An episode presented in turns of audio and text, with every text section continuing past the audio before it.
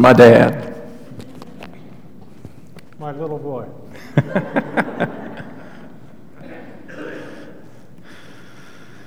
Good morning. Oh, I'm somewhere in between here. Good morning. We got a few people in the parking lot out there. All right. I hear some horns. Well done. Now be quiet. Always got to be one. Have the last word or the last honk. So, we are wrapping up our series today, The Call of the King. If you're visiting, we are glad to have you. Uh, looks like we got plenty of space in here to social distance, but we are just going to keep plugging on with the work of the Lord and the joy of the fellowship that we can have, even with the limitations and the, the ways that uh, we are trying to figure out how to make this all work best.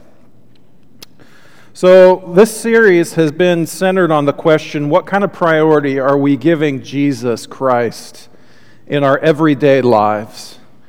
And how do we take that seriously? Uh, this call of Jesus to give our hearts and our lives fully over to His hands. And a lot of times, to be or become the person God would have us be seems impossible to us seems defeating. We know the trouble of sin that keeps coming back. We know the trouble of other people who are maybe not living the way they are supposed to. We are blind in some ways to our own needs. So, a lot of times we are defeated in our growth in Christ's likeness, not because of the vision of who we are supposed to be just seems like a bridge too far. A lot of times we're defeated in growth in Christ likeness because we have failed to identify our next little baby step. Baby steps that we need to take. You ever see that movie, What About Bob, some years ago? Baby steps here, you got to take baby steps. So we don't know, and we haven't thought about a lot of times, what is my next little baby step of faith need to be and look like? Uh, because if we fail to identify our next steps, the next thing the Lord is calling us to, you know, maybe we've been stuck in a place for a long time. If we don't, are, if we aren't actively working towards something, we get stagnant, we get complacent, we get comfortable, we don't really grow, we don't really change. So, if your faith and your practice and what we do here in church, if you're restless, if you're bored, uh, let me boldly suggest that somehow you're doing it wrong. I know some of that's on me. I can preach a boring sermon. I got to own that. You know, maybe our songs are a little bit out there and maybe the music notes are different than what we're singing. Okay. We have little things that we just don't get perfect and but if you're doing it right, the Christian life is never meant to be a long, slow fade. I've done the work I'm supposed to do. I've been baptized. I've confessed my sins, whatever. I've done these few things, and now I'm moving on. And we're just kind of coasting through our life. And I would suggest that the spiritual heroics that we need in this place are not the grand gestures as much as they are the little baby steps of faith that we take in our real lives to just move in some small way toward our Savior Jesus Christ. What is your next little step toward Jesus? Think about that. That's something we all need to ask as individuals. What in my life is my next little baby step toward Jesus? So, one little baby step I'm going to uh, push upon you is I noticed that our picture board needs some updating. So, I took down and got rid of all of the pictures on the board. Uh, our church has been through a lot of changes this last year. And it's just in some small way, I think we need to acknowledge that. And while getting new pictures taken for our member board, we have a lot of new people to add, a lot of people that aren't there anymore. It doesn't seem like that big a deal. It is some small way for us to recognize, you know, this last couple years has been a change for us. And it's a small way that we can say, I'm still here, I'm with you, I'm in with the Eugene Church of Christ. And I think that symbols are important. And uh, just give me grace in that. Uh, it's not a thing to say, oh, well, they took my picture down. I guess they don't want me any, here anymore. And it's not a thing to say, uh, well, like you heard the guy who got married and said, I, well, I love you and never says it again. Well, I told her when we got married, you know, and this is just a little way for us, I think, as a community to say, I love you, and we're still here, and we're still trying, and we still want to honor the Lord and be the Lord's church in this place. So, over the next few weeks, or however long it takes, let's start rebuilding that board and putting new updated pictures up from our families. Uh, the last couple weeks, we've been talking about concrete steps that we need to take in effectively answering the call of King Jesus. So, two weeks ago, we talked about simplicity. Purity of heart is to will one thing. Seeking first the kingdom of God needs to be that one thing in our lives. Simplicity is about helping get us focused it's about ruthlessly cutting away any distraction or sins that would challenge the lordship of Jesus Christ in our hearts. We got to get it out. We got to get serious about it. We got to get focused. And then last week we talked about the gifts of confession and repentance, and how when we bring confession and repentance into our lives, it leads to things like forgiveness, a right relationship with God, and it leads to freedom. Therefore, there is now no condemnation for those who are in Christ Jesus, living that reality of freedom, of a right relationship with our Lord and Savior. And so we talked about how this happens. It's usually steps of progressive growth in the spiritual life. As we grow in our ability to recognize sin, recognize our own stuff, and our grow in our ability to actually fight sins that have become ingrained, habitual sins. And then we talked about what a gift we have in Jesus. If you are a sinner, you can't have a better friend than Jesus Christ. And so many people don't realize. You just feel like this shame and this weight, and I've drugged this in with the Lord a hundred times. You, we don't fully realize and grasp how Jesus Christ is a friend to sinners. In sin, you cannot have a better friend than Jesus. He knows exactly where to meet us and what to do with the things that we've done. And uh, He doesn't leave us in the mess of the things we've done. He meets us where we are, but then He asks us to change. So, this question that we've been asking these last few weeks, I want to build off it a little bit more. If you really want to change, what do you need to do? What do you need to do? So, a couple weeks ago, simplicity. You need to get focused.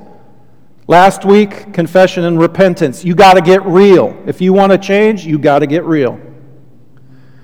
And this week, if you want to change, I would suggest also that you got to get quiet. Listening to the groans of your own heart. Listening for the still small voice of God.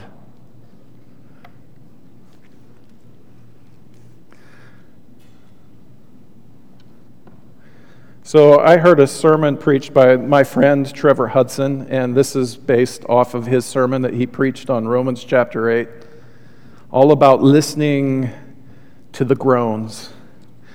And I thought these would be appropriate words to end this series, The Call of the King a call to get quiet and to pay attention to what's going on on the inside. Because it's the groans of our heart. It's the groans of our heart that show us what we're longing for. What are we really longing for?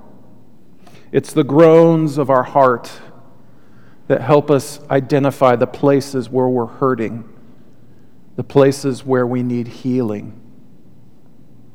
You see, King Jesus, he understands your heart better than you understand it yourself. And Jesus helps us not only to get focused and to get real, he also helps us to get quiet and to listen, to listen to the groans. So, this is from Romans chapter 8, starting in verse 22.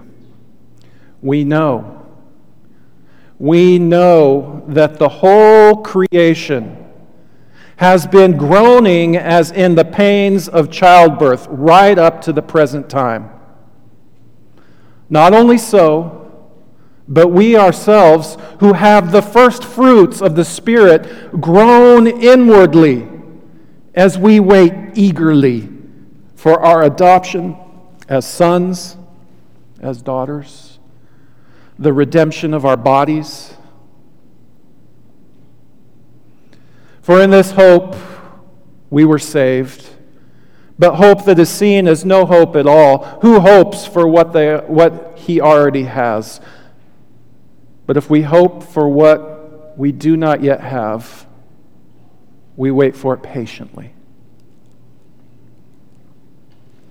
In the same way, the same way, the Spirit helps us in our weakness.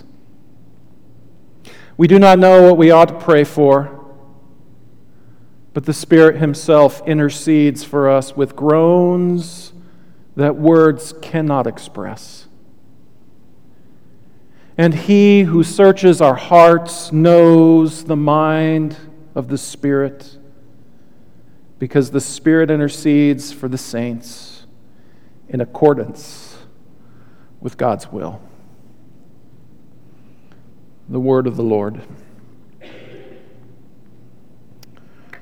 So I don't know if this story is true or not. It's a story about the renowned scientist Albert Einstein. Uh, I thought I'd share it because it's just a beautiful story. Uh, Albert Einstein was on a train and he was traveling through the States at one point. And the conductor went around and he was taking the tickets, clicking the tickets. And this conductor comes to Albert Einstein, and the great scientist, he couldn't find his ticket. He didn't know where his ticket was. And the conductor just offhandedly says, People have that problem all the time. The conductor said, Sir, don't worry about it. I'll check back with you later in about 30 minutes so that you have, fi- so that you have the time you need to find your ticket. No problem. I'll just come back. So 30 minutes later, the conductor returns. And the great scientist is on all fours on the floor of the train. Briefcase open, papers scattered everywhere, desperately searching for his ticket. And suddenly the conductor realized he hadn't realized before this man is Albert Einstein. And so he says, Dr. Einstein, don't worry about the ticket. I trust you. Just don't worry about it. I trust that you bought it. It's okay. And Dr. Einstein, said, Young man, it's not a matter of trust. I need to have my ticket, otherwise, I don't know where I'm going. And I like this story because it gives us a simple metaphor we can all understand. We're all on this train of faith and we really need to have our tickets. Because without them, we don't always have a very clear sense of where we are going. If we are going to genuinely love our God, love our neighbors, love ourselves, we need to know where we are going. If we're really going to respond to the call of King Jesus to bring healing and redemption to God's world, you need to have your ticket. What are those tickets? I think it has something to do with learning to listen to the groans. How well are you doing at listening to the groans all around you? Well, we know about the amazing opening words of Romans 8 There's no condemnation for those who are in Christ Jesus. And we know about the incredible ro- uh, ending of Romans chapter 8. I am convinced that nothing in all creation can separate us from the love of God in Christ Jesus. Great and wonderful promises in this chapter. But sandwiched in the middle of that chapter, this, this beautiful chapter, one of my favorite chapters in all of Scripture bracketed by these wonderful promises, is a practical reality in the middle of the chapter of noticing and paying attention to three different groans. Three different deep groans. And I think one of the calls of King Jesus is to help us listen to these groans, learn to pay attention to these groans to let the Spirit speak to you, the Holy Spirit interpret for you. So let's look at these groans of Romans chapter 8. Groan number one is all of creation. Creation. We know that the whole creation has been groaning, as in the pains of childbirth, right up to the present time. So I'm reluctant to say anything about this. Uh, uh, a man should never say much of anything about labor pains and the pains of childhood or childbirth. Uh, but I have witnessed it three different times, firsthand, very close and personal. And every time I wanted to run away and hide. See, there's only probably a quarter of us or less in this room right now who've actually experienced the pain of childbirth, who know in your body what that experience is like, who have direct knowledge of that experience of giving birth to another human being. Well, it's a very powerful image, isn't it? It's a striking image. A world in bondage in the bondage to a situation it cannot escape. There's no getting out of it. It's just there, and you've got to go through it. A world characterized by pain, by futility, by frustration. A world that is longing for relief, longing to get out of this situation it's in. A world that is longing for redemption and what is yet to come. We live in a world that groans deeply. It groans deeply for the newness that God longs Himself to give it. And I got to say a few words that, you know, sometimes Christians, we have a very painful tendency to turn our backs on a world that God loves a world that God created with us in it that He calls very good. Very good. But as Jesus becomes the Lord of your life in truth, I think He helps us open our eyes to see the world more clearly, to understand where the real battles are more clearly, the real needs where they are, to see those things, to hear those things more clearly. So, our King Jesus, He helps open our eyes to see things we've never seen before. He helps open our ears to hear things that we've never heard before. And some of the things that we learn to hear are these groans all around us the groans of this world, the groans of creation, a creation that's been subjected to sin and evil. And when we grow into these, we begin to learn how to hear things we hadn't heard before. Now, obviously, you can't engage every groan that's out there, it's impossible. We're very too small, uh, very much too small. We're very much too limited to do that. But maybe there is a groan in your life that somehow has gotten a hold of you. Some situation, a groan of the world that comes to mind that has a particular significance to you? It disturbs you, maybe. Maybe it keeps you up at night. These groans of the creation that God brings to our attention, it's like he, he's, he's giving us, He's trying to get our attention, uh, calling us, I want you to engage this groan. And we need to learn how to listen to those things and act on those things. The groan, perhaps, of elderly people who are lonely. There are so many elderly people who are lonely. Oh, that the Lord would have, raise up more sons and daughters who could help address the longing of our lonely elderly who could stand in that gap. Maybe it's the groan of those who are disabled. Maybe you've lost your eyesight, or you've lost your healing, or there's some other disability going on. There's the groan of those who don't fit the world's narrow definition of, of beauty too fat, too ugly, too whatever. There's the groan of people who don't know their purpose, who don't know their value, are young people who don't know what their life is about,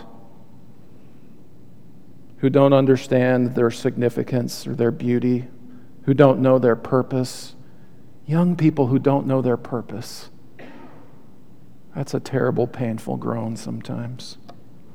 The groan of those who are struggling with addiction, struggling with habits of sin that beat us up over and over and over again. The groan of those who are aging with bodies that don't work the same, that things sprout where they shouldn't be sprouting and they leave places where they should be and things like that. There's a migration of hair that just is following gravity somehow. Our minds are not as keen as they used to be. Maybe it's a groan related to work. We are created for work. We're created to do things and have vocation. There's the groan of those who don't have a job, the groan of no income, a groan of those who don't have the dignity of work. Maybe it's the groan of those who are entering retirement, the groan of those who have discovered that when you've left work, they're getting along without you marvelously. Maybe you're not as important as you thought. I don't know what groans disturb you. This world is filled with all kinds of groans. There's so many. But the Lord can help you to listen to those groans. Listen to those groans that disturb you. The second groan.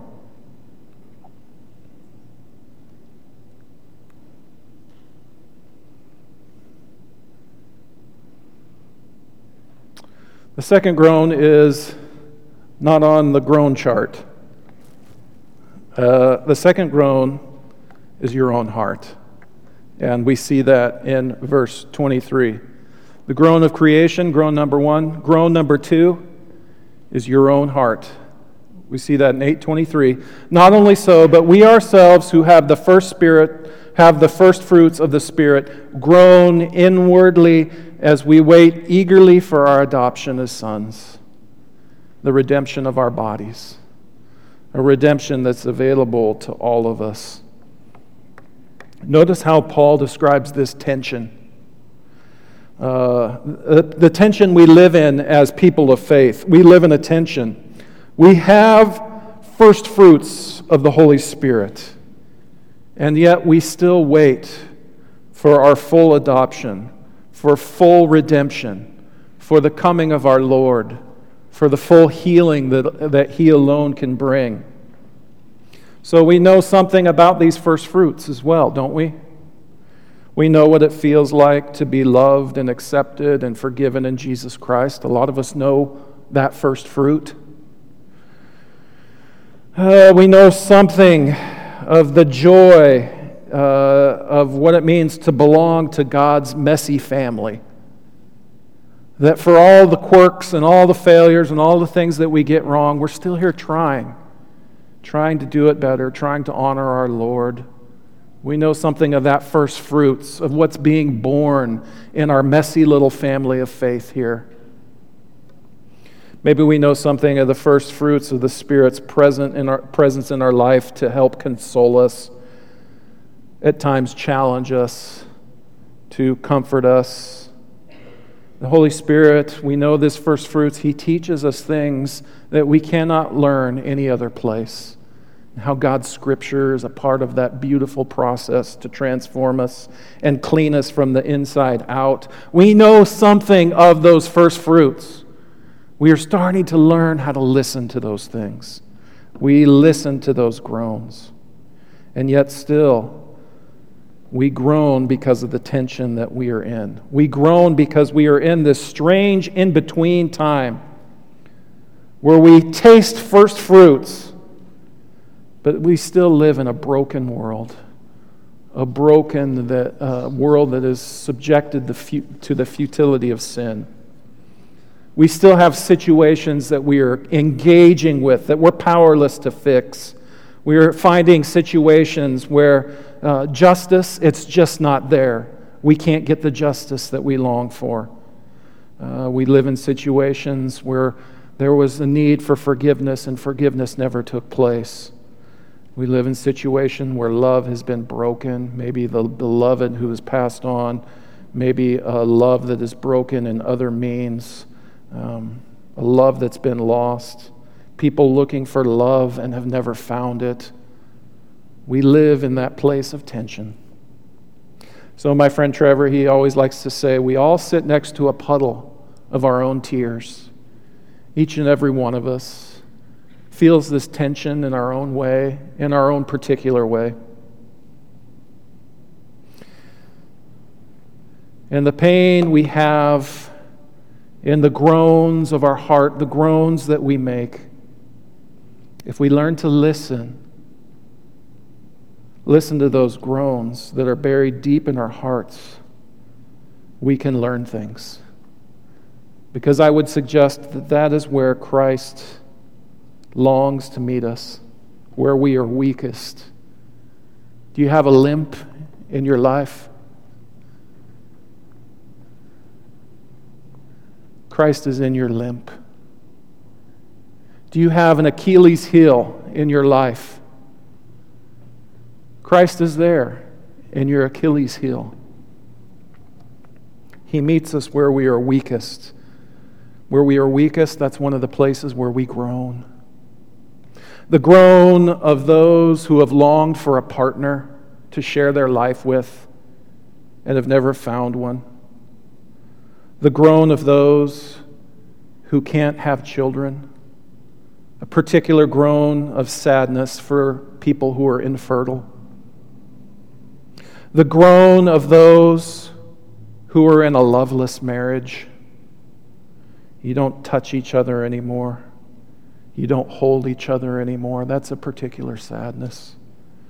The groan of a parent who's torn up over the life choices their child is making and it's breaking their heart. The groan of those who are rejected, the groan of those who are overlooked, the groan of those who are ignored, the groan of those who are unappreciated. I don't know what groans disturb you.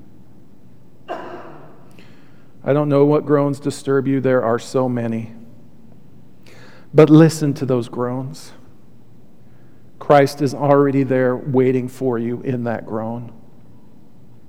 The goodness of your King in his person and in his calling is that he's already there waiting for us in each of our individual and particular pools of tears. He's there in our tears.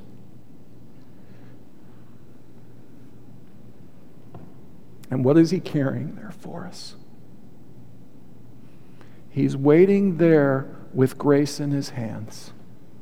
All the grace that we need grace to hold us, grace to heal us, grace to restore us. It's where we find the grace we need to keep going when things are hard. Can I invite you to listen to these groans of your heart? But there's still one more groan one more groan that Paul mentions in Romans chapter 8, and it's the deepest groan. It is the deepest groan of all. And I want you to read with me how Paul describes this.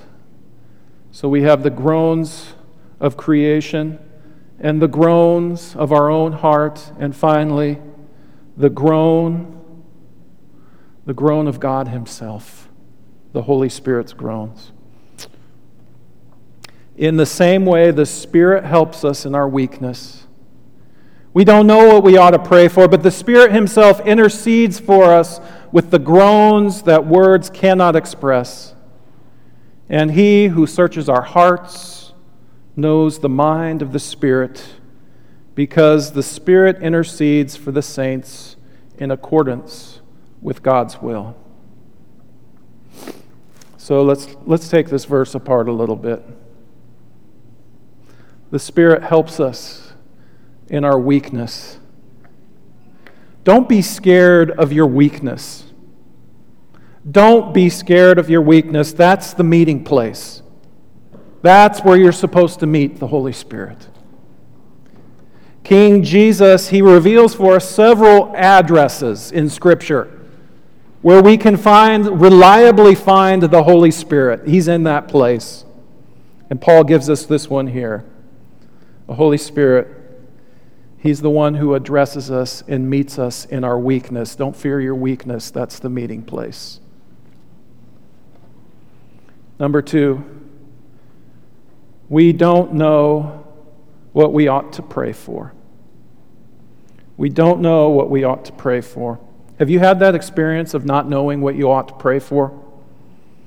We don't know what to say, we don't know what to ask for our words fail us in trying to describe the turmoil or the muck or whatever, or the churning of our own hearts and our souls.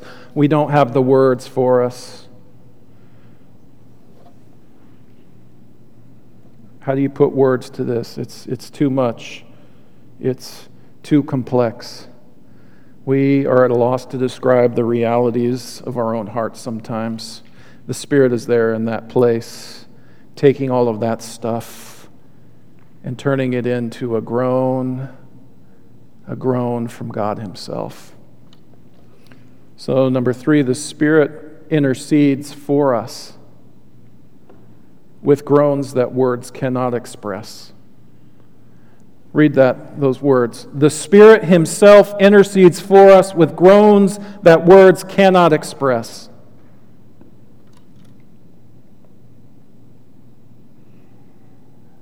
We worship a God who groans. Let that sink in a minute. We worship a God who groans. God is not at a distance watching us, unconcerned, uncaring. God is not a cosmic stare. He's not unaffected by his creation. He cares deeply for it. God is in the middle of it all. He has come to us in Christ Jesus. He comes to us, He suffers with us, He hurts with us, He groans with us. And so I would say that God is the greatest sufferer in the entire universe. No one suffers more than God. Because of all of our collective suffering together, He has that. And on top of that, he has the sadness and the suffering of his very self in Jesus Christ. God is the greatest sufferer in the universe. He participates deeply in our pain. And yet, the mystery is simultaneously that God is the most joyous being in all the universe. He suffers more than anyone, and He's the most joyous. So that's the first thing, God who groans. And then the second thing I'd like to point out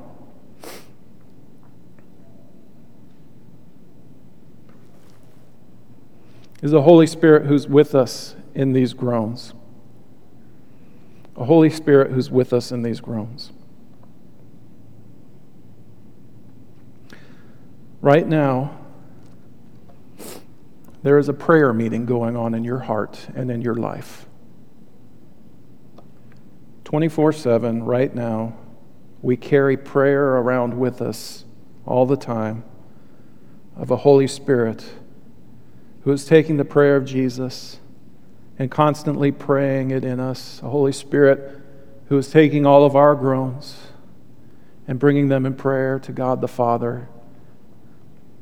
That's an amazing thought to me, and I got to think about that some more.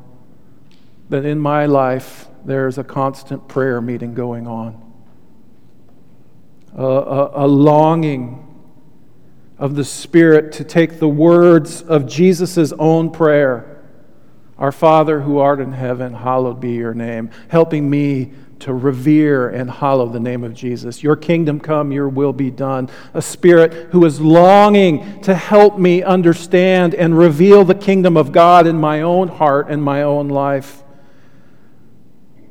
We have 24 7 prayer meeting going on inside us. What is your heart groans that the interceder is taking and carrying to God the Father right now? What are the desires of God and the prayer that Jesus, that the Holy Spirit is longing me to pay attention to and to realize and to listen to right now? And so that's your sermon today.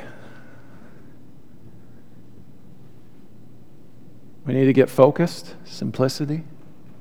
We need to get real, intercession, repentance, um, confession. And Finally, number three, we need to get quiet. Get quiet, learning to pay attention to these groans. The groans that we have,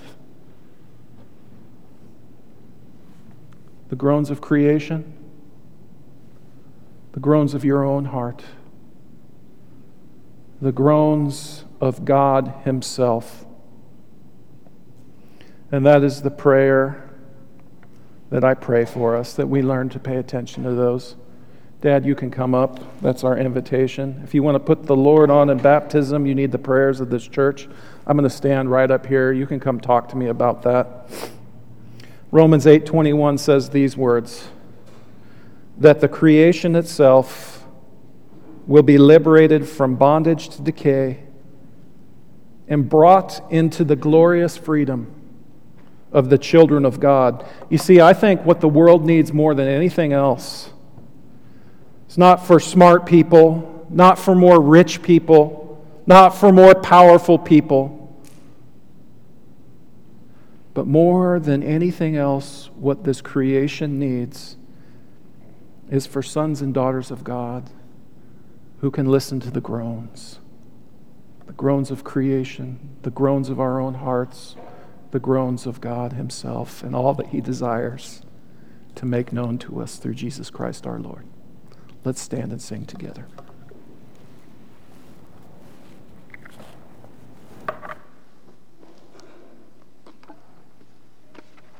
I can hear my say your calling. You're calling. I can